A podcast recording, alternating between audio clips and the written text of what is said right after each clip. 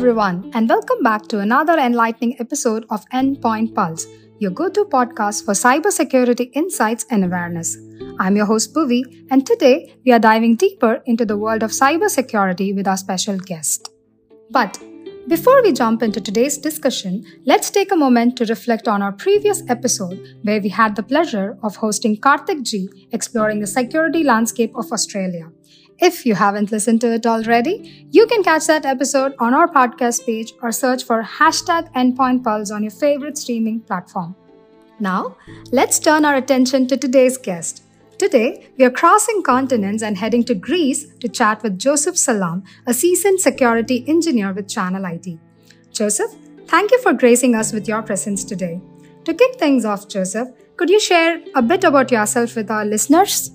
Yeah, hi, Bhuvi. Thank you for uh, for hosting me for this event. Uh, my name is Joseph, as you said. I am from Cyprus. I work in Channel IT, who is a distributor for uh, Manage Engine in Cyprus, Greece, and Malta uh, for I think uh, the last 20 something years.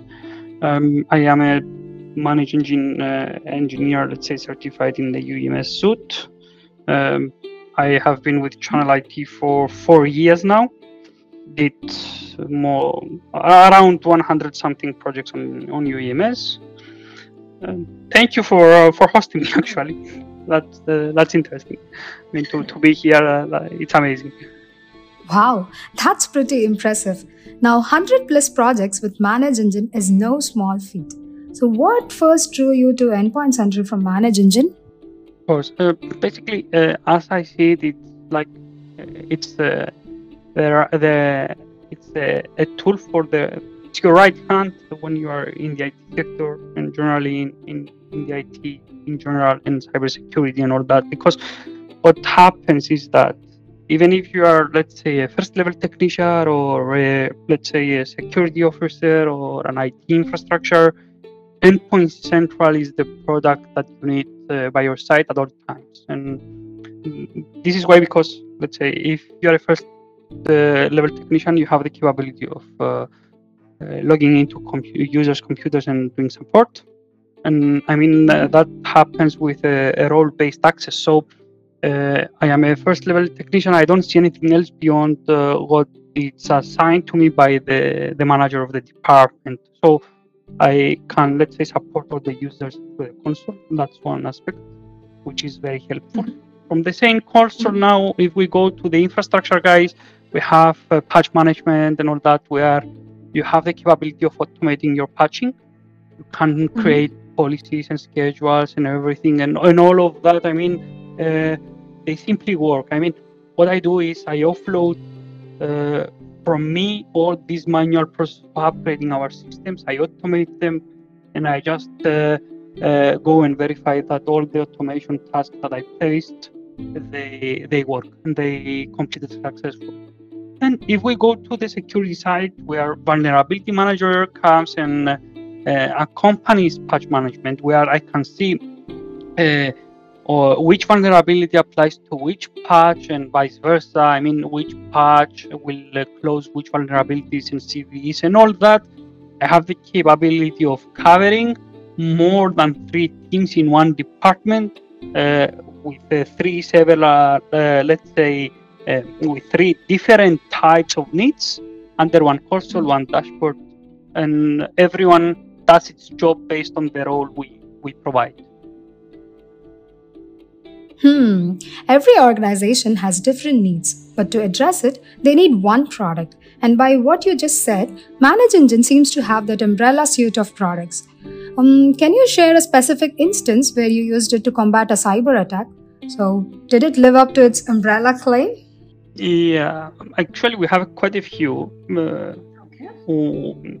I mean, if I take it, let's say, more broad and then go into a specific situation, is that everyone that has an infrastructure, the first thing they are wondering is that what uh, CVEs and what vulnerabilities exist in my infrastructure. That's the first question that everybody does. I mean, uh, uh okay, I do patching, but what vulnerabilities do they apply? Do I cover all my bases or no?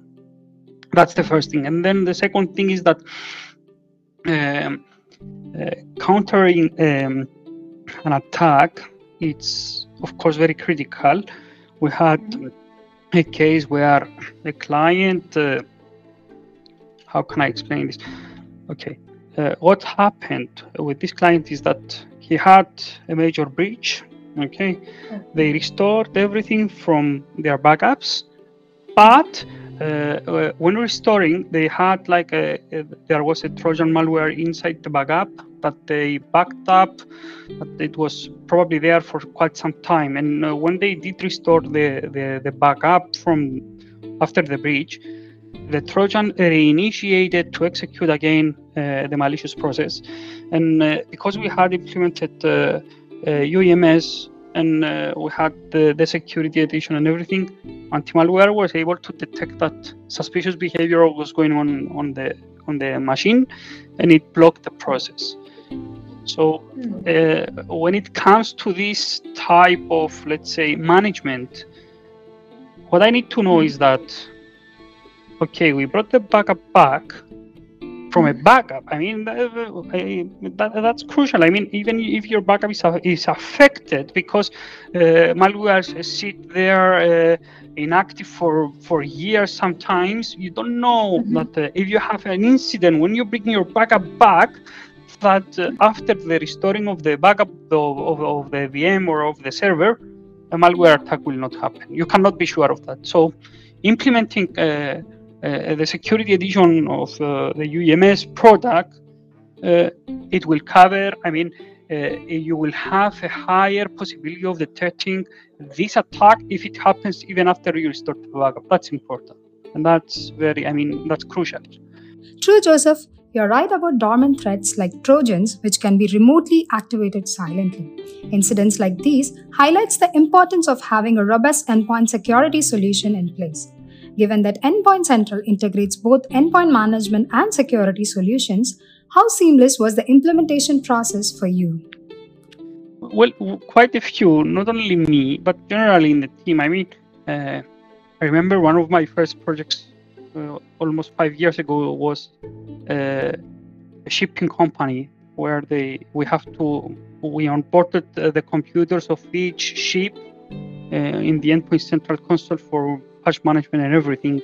And I remember the first ship that we had to board was in the South China Sea, and we were in Greece. So mm-hmm. I mean uh, that's quite a distance. And a couple of days, we when we implemented the solution and everything, we managed to install the agents. And then when uh, the computers detected patches needed and everything, we placed them in a hard drive locally. And then the guy, the IT guy of the company, the plane went to China and then went on board on the ship and installed the, the hard disk in the local uh, area network in the lo- in the local uh, network there in a repository server where it distributed the patches. So everything was like uh, I mean, it was impressive to on board the ship that was remotely I mean in the other side of the world literally and then this guy took the patches literally it was like 250 gigabytes and uh, ships they don't have like high bandwidth so you have to take the hard drive uh, in person to plug it in in order to patch the machines. And we on board for that company if i remember like 50 ships. Mm-hmm. with the same ships. scenario. Yeah with the same scenario. That's uh, that was one of the first uh, projects that i did that uh, i still remember today which is amazing. And if let's say not only on the endpoint management side, but for example, we have a client that it's a it's a shipyard. They mm-hmm. handle all the uh, shipyard, uh, the incoming and outgoing ports of, of the country, uh, mm-hmm. and they have like these things that they carry all these big containers. Everything is managed through iPads. So mm-hmm. we had to onboard on uh, the endpoint central console about 100 iPads of managing uh, all these uh, carriers, the big ones that they carry the, the containers. Imagine uh, before onboarding the client, the client had to go physically to get the IT had to leave his office and go in the shipyard to find the iPad and fix it if there was a problem.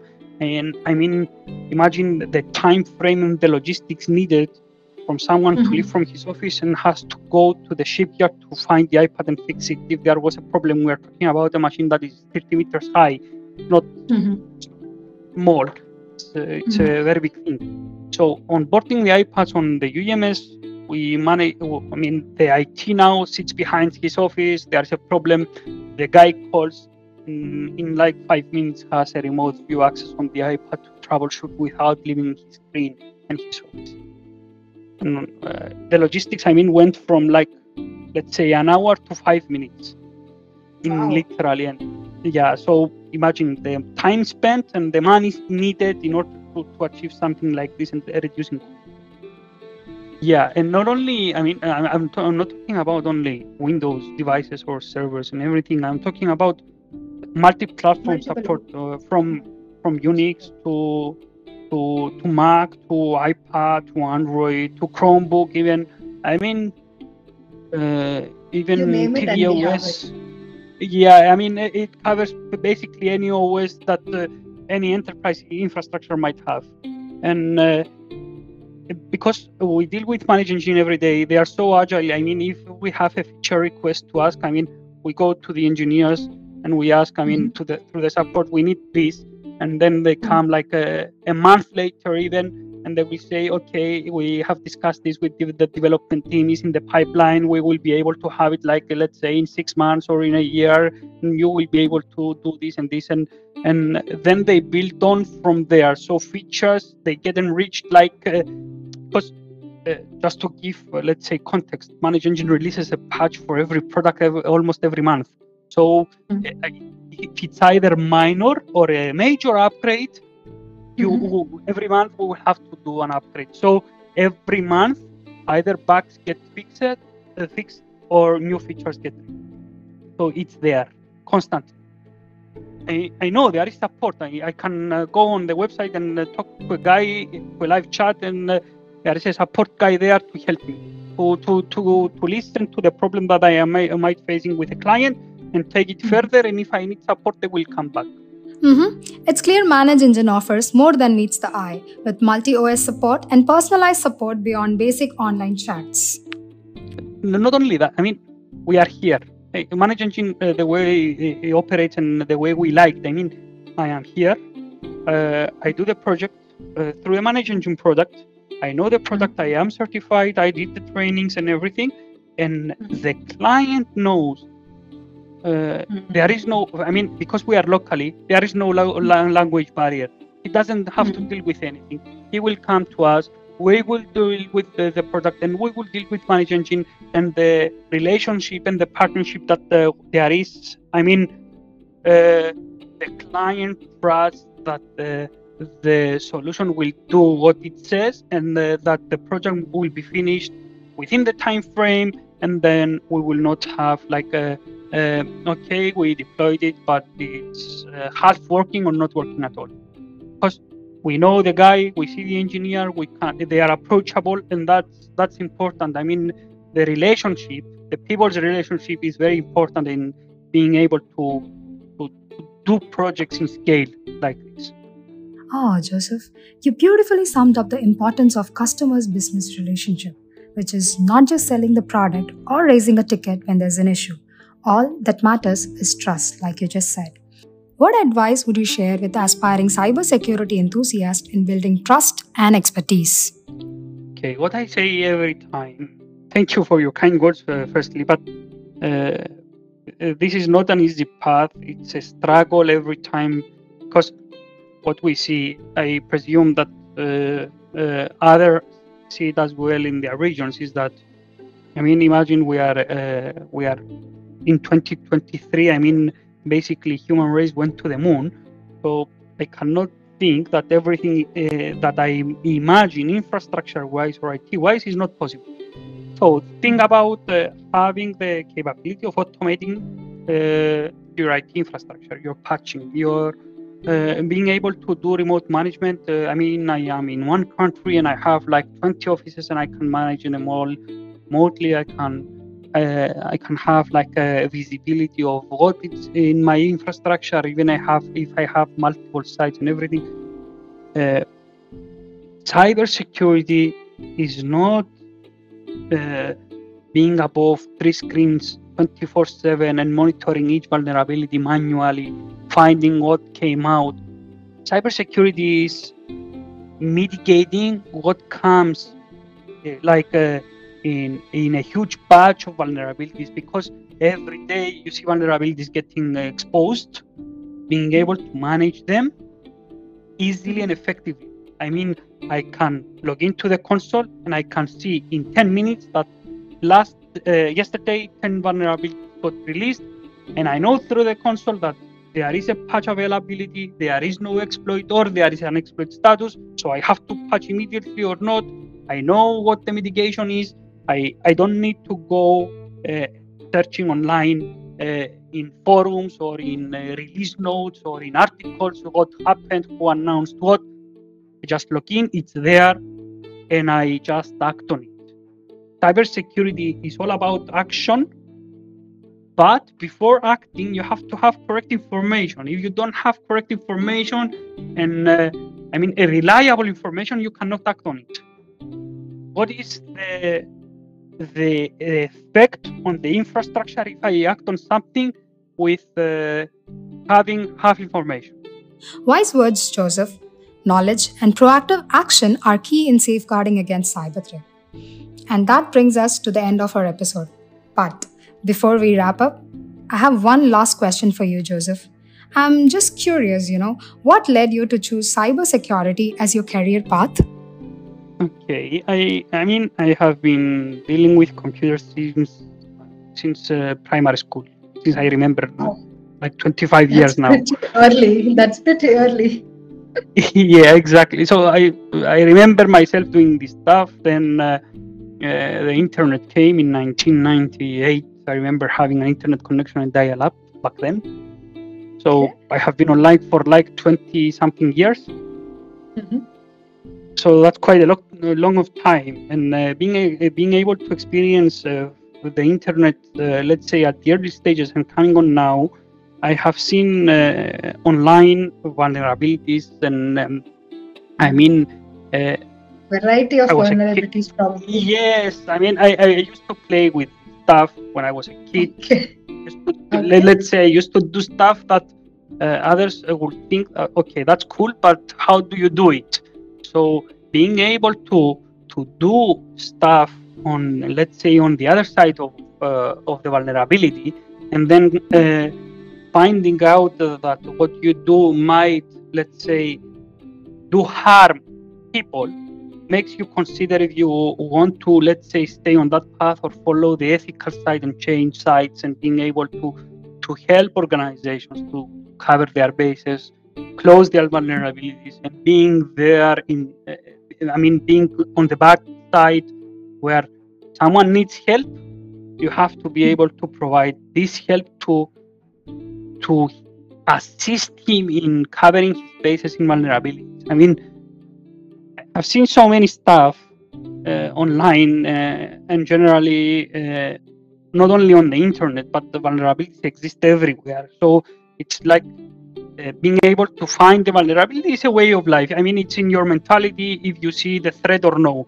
So if you are able to see the threat, then basically you can understand what the vulnerability is. And I mean, it's not a job for me, it's a hobby that I do also to get paid. Thank you so much, Joseph, for your insights and time today. You have given us valuable perspectives on practical cybersecurity and the power of tools like Endpoint Central. Thank you very much for hosting me, and uh, uh, thank you for the chance to speak and reach out to the world to say uh, that um, automation is key, but doesn't mean that uh, AI or automation will replace our jobs uh, automation tools and AI in general are here to enhance our skills and improve our productivity through the day and being able to assist us in so many tasks that we do along the day. they are not here to replace, at least not for now. That's what I. You're right, Joseph. AI isn't a replacement, but a tool to enhance our capabilities. Thanks again, Joseph, for joining us today. And to our listeners, thank you for tuning in. Remember, cybersecurity is not about fearing technology, but understanding it and harnessing its potential. Until next time, this is Bhuvi signing off from Endpoint Pulse. Stay tuned and stay fortified.